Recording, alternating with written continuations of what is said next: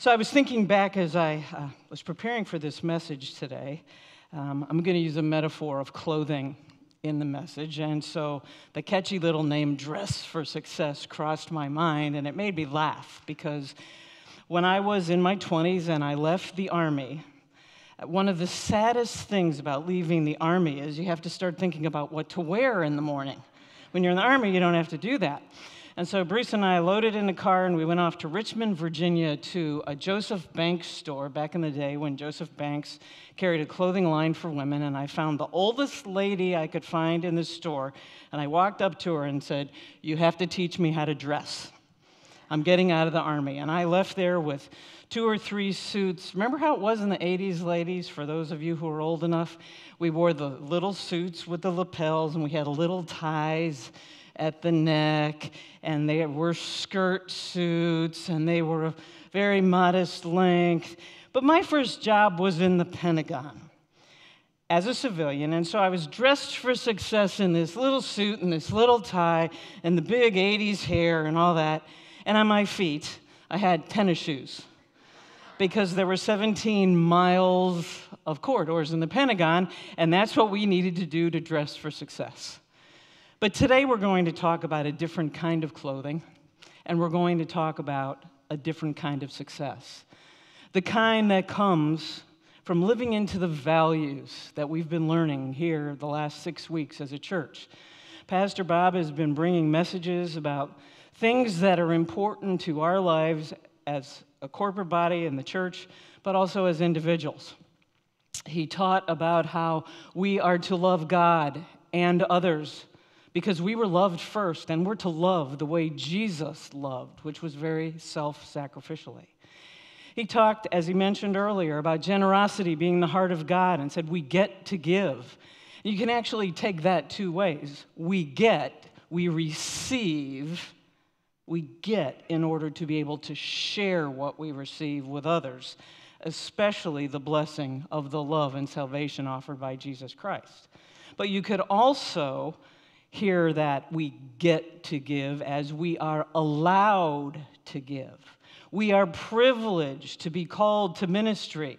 This is something God could do alone. He doesn't really need our help. But He wants us to be in ministry with Him because as we minister to the world, we also grow in grace in our own discipleship.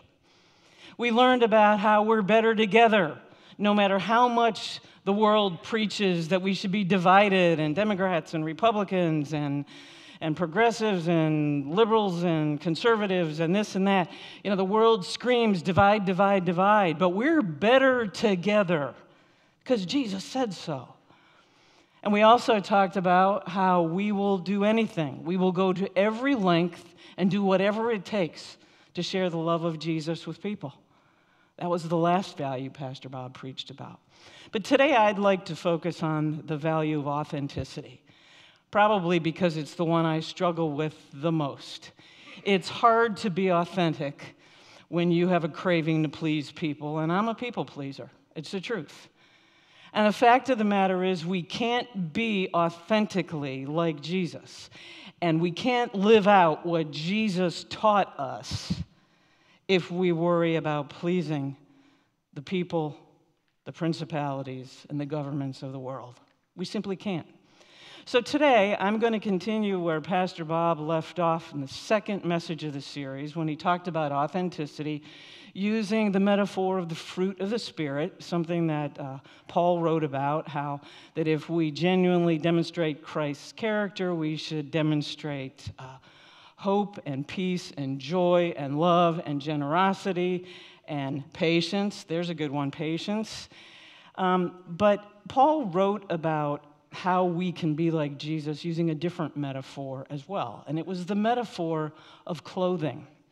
And we find, um, we, we, just, we just baptized sweet baby, and Pastor Bob mentioned how he was getting new clothes. He was being clothed in his baptism, you know, in, in the royal, regal robe of Jesus. And when I was um, in the Holy Land, in fact, and we remembered our baptism, they gave us these white, long t shirt gowns to wear to go into the Jordan to be immersed and come out, symbolizing the, the character of Christ that we were recommitting ourselves to put on. So I'd like to read um, for you this morning from Paul's um, letter to the Colossians. This is in uh, chapter 3, and this is what it says. But now you must also rid yourselves of all such things as these anger, rage, malice, slander, and filthy language from your lips. Do not lie to each other, since you've taken off your old self with its practices and have put on the new self, which is being renewed in the knowledge and the image of its creator.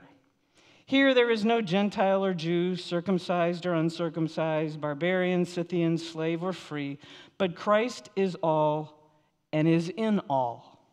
Therefore, as God's chosen people, holy and dearly loved, clothe yourself with compassion, kindness, humility, gentleness, and patience. Bear with each other and forgive one another if any of you has a grievance against someone. Forgive as the Lord forgave you, and over all these virtues put on love, which binds them all together in perfect unity.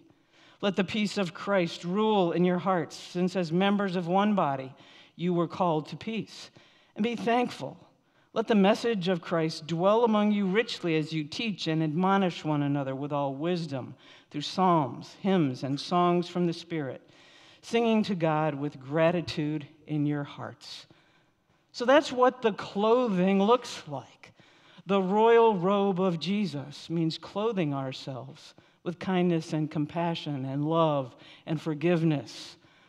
But when we put on new clothes, we don't normally put them on over old dirty clothes, do we? We normally bathe, come out of the water clean, and then put on clean new clothes. And Paul reminds us of this that we have to get rid of the dirty laundry. And too often today, in churches all over the world, all over America, the dirty laundry's on blatant, obvious display anger, malice, slander, bad mouthing people who are different than us, rage. We know that this happens in church because we're humans, we're fallen. And sometimes we got to hang on to our own agendas, our own ways, and that fallen humanity is on display like dirty laundry.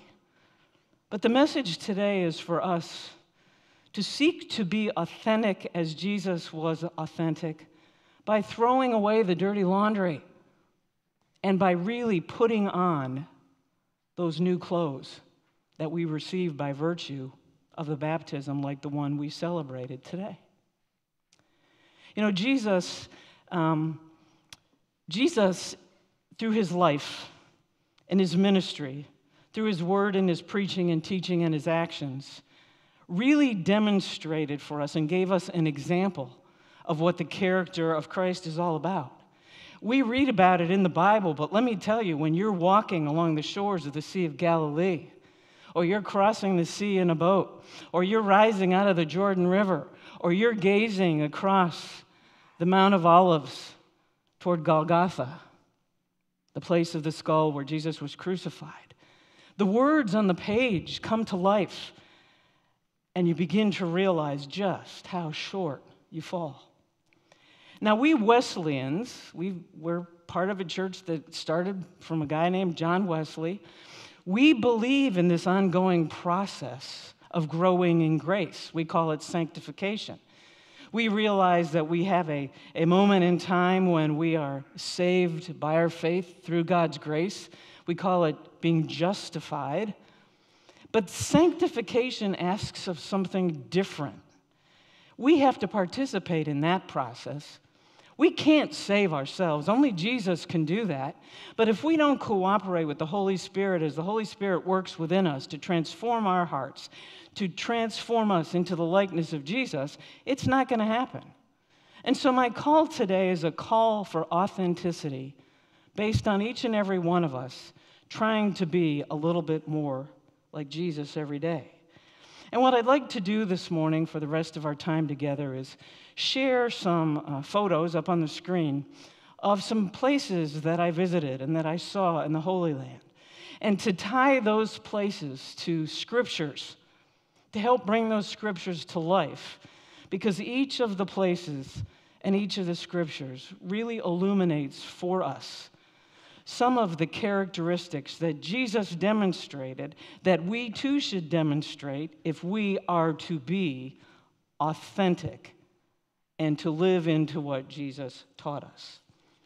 The first of those characteristics was the characteristics of his presence. Now, when we began uh, in the early days of the trip, we visited a little town on the northwest shore of the Sea of Galilee called Capernaum. And if you're a Bible reader, you know that Capernaum, the area around it, is a place where Jesus taught. In fact, we were able to stand on the very slab of the synagogue in Capernaum. It was a little town, there wasn't more than one. If Jesus was a teacher in the synagogue, he stood on that slab and read from the scrolls and taught people. And we were able to stand there. But when Jesus got done ministering in Capernaum, there was a point in time where he looked at his disciples and he said, Let's go over to the other side. Now, the other side of the Sea of Galilee, if you go from the northwest to the southeast, crosses over into a land that was occupied by people called the Gerasenes. It's still called the Gerasene region. It is not in Israel. It was not populated by Jewish people who would have followed Jesus at as the Messiah who would have practiced the dietary laws of the Jews, Jesus grabbed his disciples, crossed a big body of water in a boat that wasn't nearly as big or with engines like the one you see on that screen. And he crossed this big body of water. Along the way, he took a nap, woke up to storm, calmed the seas. He was busy all the time in ministry. But when they crossed to the other side, a man named Legion ran up to Jesus and fell at his feet. It's the story of the man who was buried in the tombs. And we know that um, the people of his town tried to chain him in the tombs because he was possessed by a demonic spirit. And the demonic spirits cried out to Jesus and said, Why do you, do you come here to torture us, Jesus? And he cast the spirit out of this man, and the spirits went into a herd of pigs that was nearby and ran down into the Sea of Galilee and drowned. So, what does this teach us? First of all, Jesus had it pretty good in Capernaum. The people loved him there, they respected him there, they came to him for healing, they trusted that he could help. But he walked outside the walls of the synagogue and crossed a lake to a place where there were strangers who were different from people who were acceptable to save a man named Legion, and then he made Legion stay right there to tell his people what Jesus had done. Jesus didn't just do church inside the walls, and neither can we. Sometimes we have to remember to get outside the walls of the church, to cross the lake, and to find those who need to know Jesus. The second characteristic of our Lord that cropped up over and over again as we traveled around the Holy Land was the character of compassion that he had for everyone. He fed hungry people, he healed the bleeding woman he healed Jairus' daughter.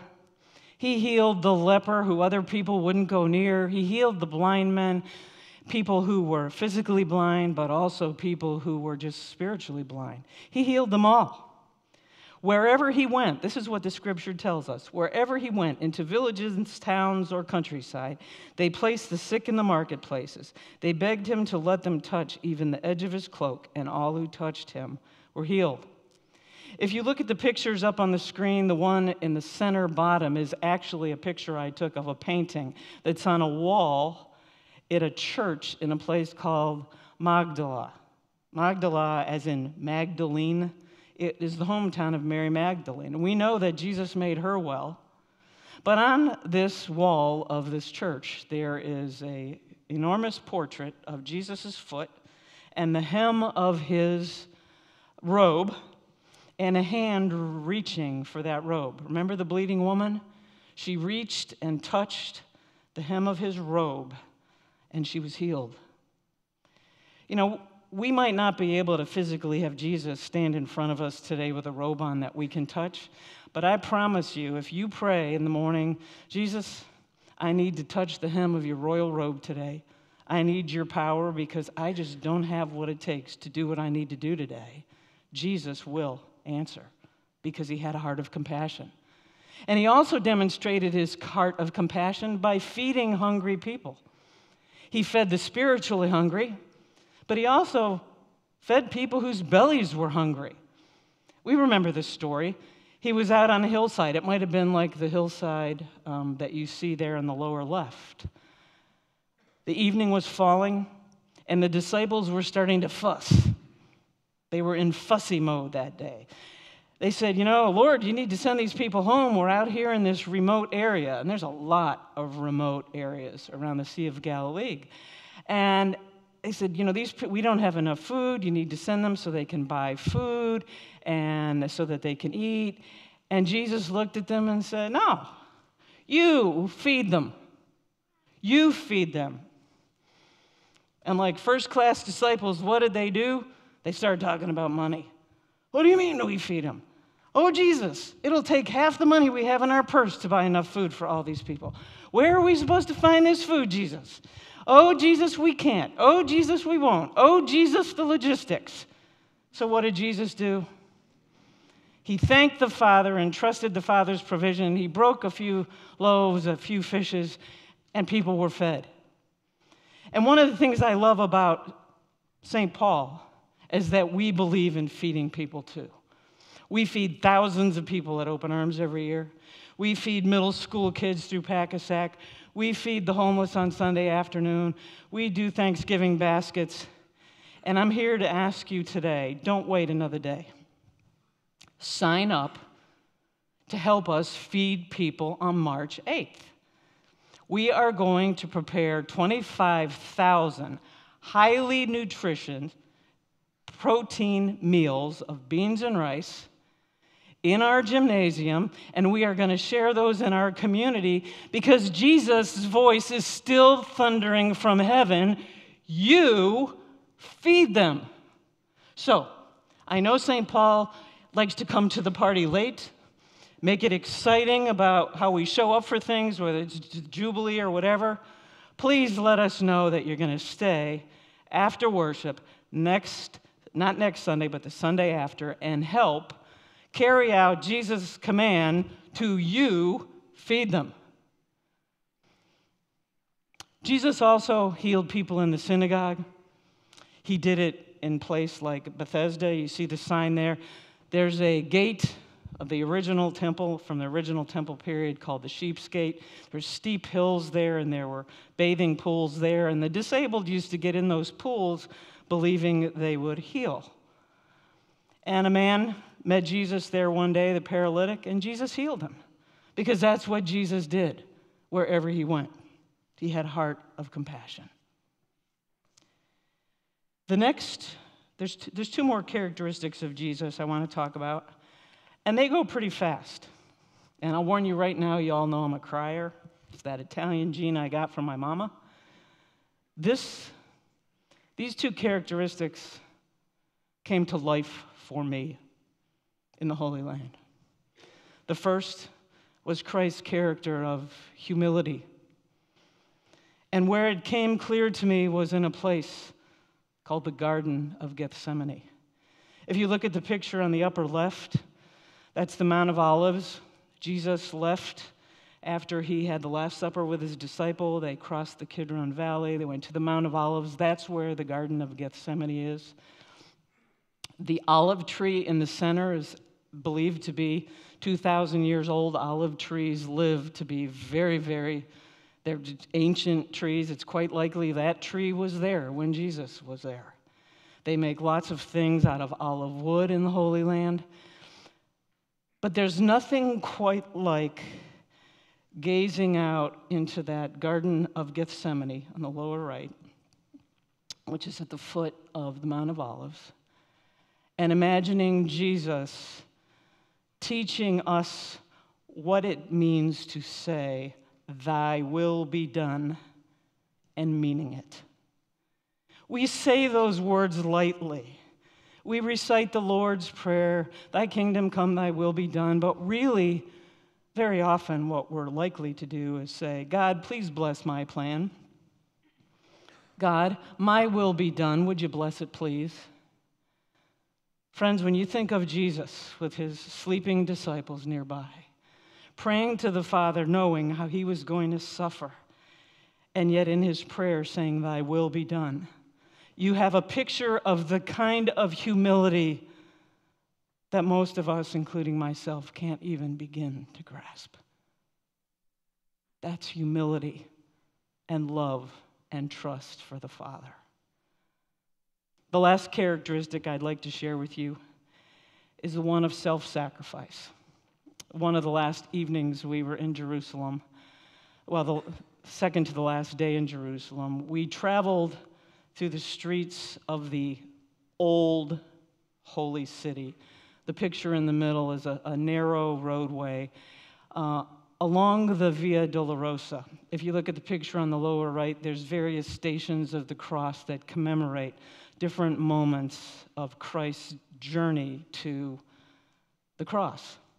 The picture on the upper left is a hole through which Jesus was dropped on the night he was arrested when he was jailed in the home of the high priest, Caiaphas. There was a dungeon in the basement of that house, and that house is preserved. And 40 of us who'd been ordained gathered in that little confined space. There's a stairway leading down to it now, but there wasn't in the old days. If you can imagine what Jesus went through from the dungeon to the Via Dolorosa to Golgotha, the depths of his love for you and for me become apparent in a way that, if you allow it to, will change you forever. Jesus thought that you and I were worth going to the cross for. We often don't think that about ourselves. He thought it was worth coming to earth, this God man, to show us what it meant to be compassionate, to leave the walls of the synagogue and go where people needed us, to feed hungry people, to say, Thy will be done and meet it, and ultimately to give our all. The further God's kingdom on earth, that will be so it could be like heaven. So heaven and earth can collide in one place, and our work is not done. So this morning, let me just end by saying, Thank you for the time you allowed me to go to the Holy Land. I will never be the same. If you have an opportunity to take that trip next year with Pastor Bob and Patty, go. You will never be the same. But just as importantly, make a decision today to take that royal robe of Jesus Christ, to throw away the dirty laundry, and to become authentically Christ like as he calls us to be. We have to take up our crosses to do that. It's not an easy call to answer, but it's not just a call for pastors, it's a call for all of us. We are part of a ministry of all believers. And I implore you today, in the name of Jesus Christ, take the values that we are claiming here as a church to love, to be generous, to be authentic, to belong, to share the good news. Make them part of your everyday life because if you do that, you will be an authentic disciple and the world will be different because of it.